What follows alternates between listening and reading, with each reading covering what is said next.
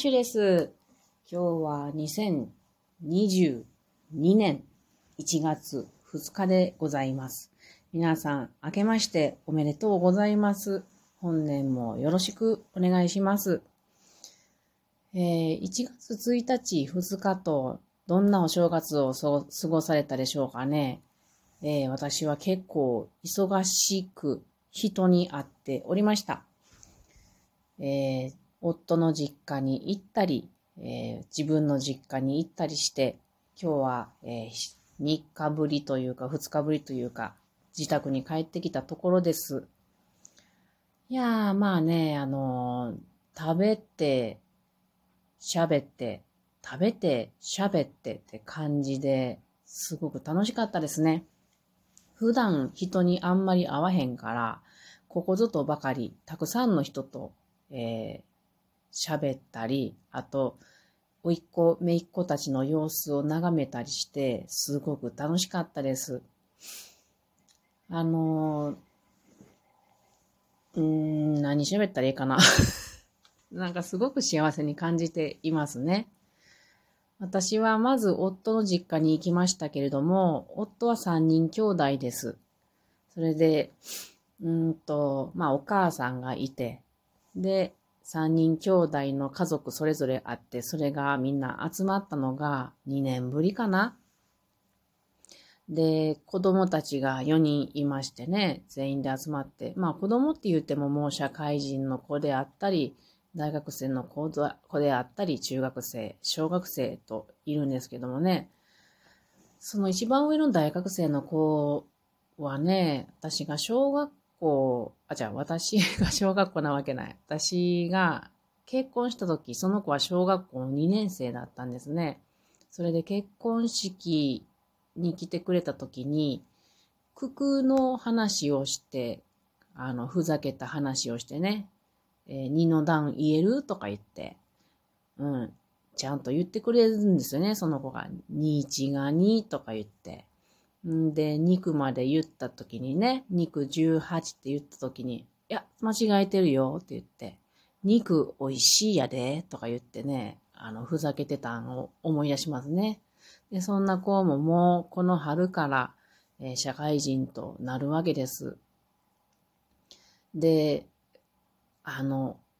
よそのお子さんを眺めてるのって無責任で楽しいですね。私何もしなくてもいいけれども、育って、ね、すくすくと毎年毎年育っていくわけですね。で、とうとうもう来年からは、お年玉も卒業してしまうという状態になってるんですけれども、なんかこう、でもね、小さい頃から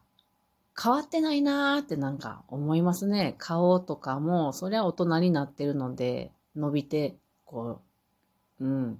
いい顔になってきてるんですけれども、その子の持っている人間味っていうのは、小さい頃からそんなに変わってないような気がしてね。私対その子っていう関係もそんなに変わってない気がして、なんか面白いなぁと思いました。あとは、この若い人たちに会うのも楽しいんですけれども、今回はね、お母さんのおじさんにもお会いすることができたんですね。おじさん夫婦と、その息子さん。で、おじさんはね、もう97歳なんですよね。もうすぐで98歳になれる方です。で、その日常生活で、もう100歳に近い人にお会いして話ができる、聞けることなんて本当にチャンスがないんですよね。だからね、私は最近、70年以上前のまだまだ気がエネルギーの主軸であった時代、石油の前の時代って今使っている洗剤であるとか、プラスチック製品であるとか、歯ブラシとかね、そういうのってどうやって生活していたのかがすごく興味があるんですね。なので、それはどうしてたんですかって今日いろいろ話を聞いたりして、すごく貴重な時間を過ごさせてもらうことができました。うん。で、最近思ってることは、環境問題を考えるときに、ちょっと難しい話に入ってしまうけれど、そんなに難しくないけど、環境問題を考えるときにですね、今は石油を使うと良くないっていうことだから、石油を使う前の生活を見返すことが必要なんじゃないかなって思うんですよね。その上で今地球に負荷をかけない、ことが考え出せたり、で、あと今の技術とか、あるもので何かこう、なるべく石油を使わない、プラスチックなどを使わないものが、できるんじゃないかなって考えるのが大事やと思うので、ね、このね、その70歳以上の人たちの生活のことを話を聞く機会っていうのはもっとあってもいいんじゃないかなと思いましたね。なので今年はね、そういう大きな人たちにね、話をたくさん聞けたらいいなと思います。それからこうやって、世代がね、90歳ぐらいとかから、小さい子供とかまでこう一緒にそれぞれの、生活感であるとか、話をね、交わせることができるっていうのはお互いにとってとてもいい機会ですよね。いろいろと刺激になる。なので、こういう場所が、お正月盆とかもいいんですけれども、もっと持てたらいいなって思いましたね。皆さんは、ご家族で集まったり親族で集まった時になんかこういろんな話をされましたかね。私は昔からね、育った家が、うちの父が長男なんですよね。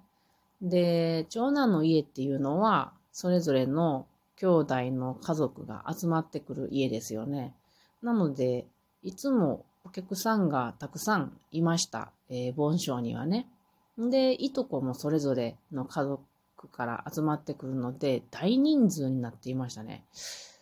うち、いとこだいたい3人兄弟ばっかやから、子供だけで言うても9人ぐらい集まるでしょ。だからすごい人数やってね。で、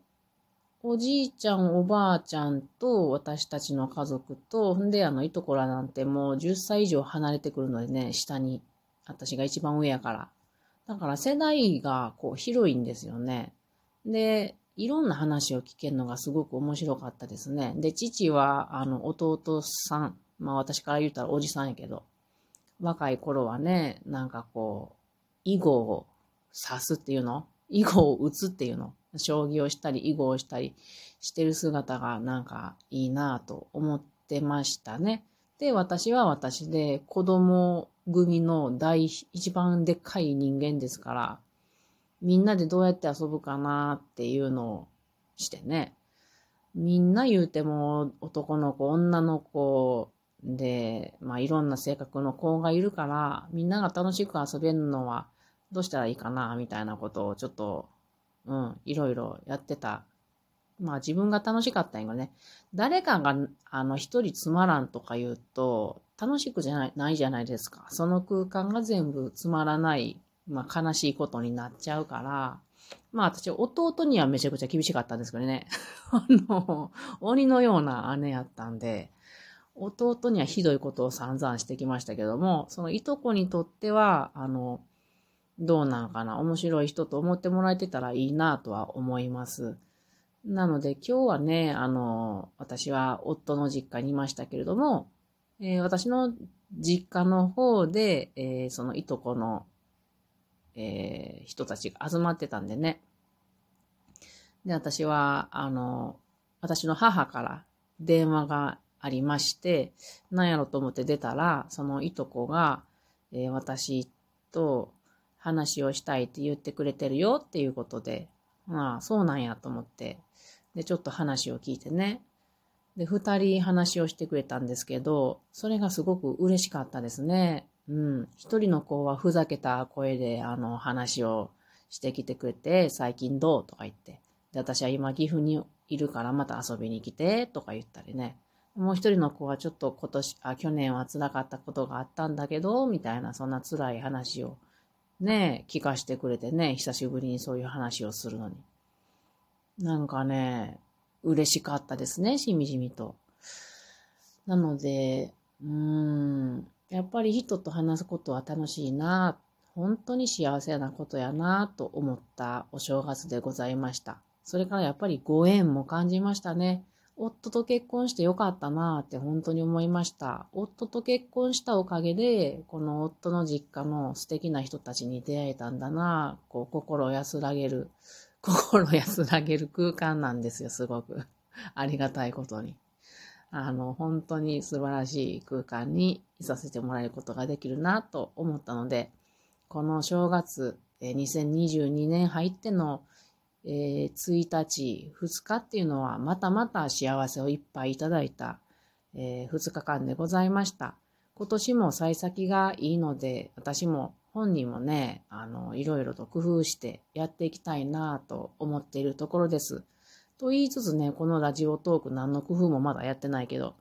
冒頭に弾いたのはギターで春の海をちょっとだけ醸し出してみました。